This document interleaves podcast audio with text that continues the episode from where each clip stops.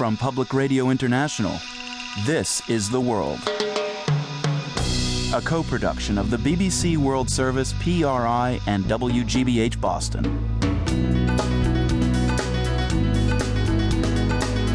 It's Tuesday, January 19th. I'm Marco Werman.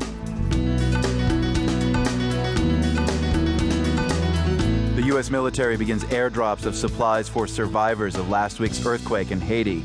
Many boys and girls there were orphaned by the quake, but adopting a Haitian child could take years. Also, many people in Africa rejoiced with the election of President Obama, but today some are disappointed. Bush didn't say much, but he did a lot more. Obama is saying much. A lot more is expected of him, but I think there's very little to go on. I mean, we don't have that much confidence so far. Now, this news. BBC News with David Austin. The US military is increasing its operations in Haiti to help improve security and speed up the distribution of aid to survivors of last week's earthquake.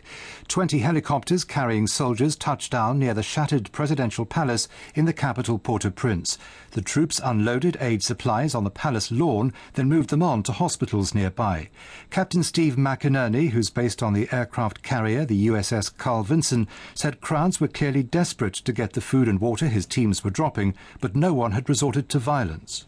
We control the vast majority of the helicopter drops out in town in support of uh, the humanitarian assistance, and we have not encountered any violence or any uh, threats from the crowd. They follow instructions. They do rush the aircraft, which can be expected, but we've had no issues at all with uh, the crowds in, in Haiti. The United Nations Security Council has voted unanimously to send 3,500 more UN peacekeepers to Haiti to help support earthquake relief efforts. 1,500 of those sent will be police officers and the others military personnel.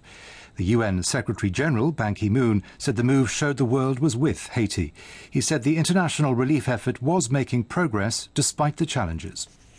Water supplies are increasing, tents and temporary shelters are arriving in growing numbers. Badly damaged hospitals are beginning to function again, aided by international medical teams.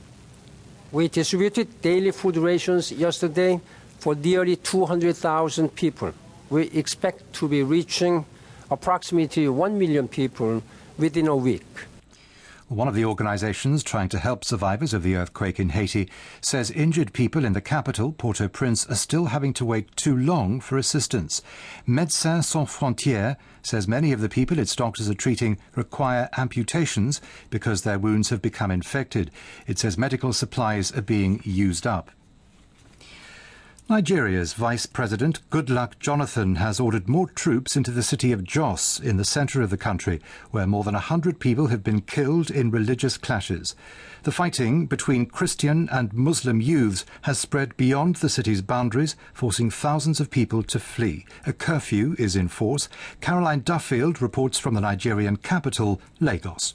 After three days of killings, the Nigerian military is moving in to take control of the town of Jos. Colonel Galadima Shikari, a senior officer in charge of forces, told the BBC that the violence would be brought to a swift end. He promised that he'd rigidly enforce the 24 hour curfew, and he predicted that the unrest would be over by Wednesday morning. Thousands of people have fled their homes since an apparent dispute over property flared into bloodshed. Caroline Duffield reporting from Lagos. World News from the BBC.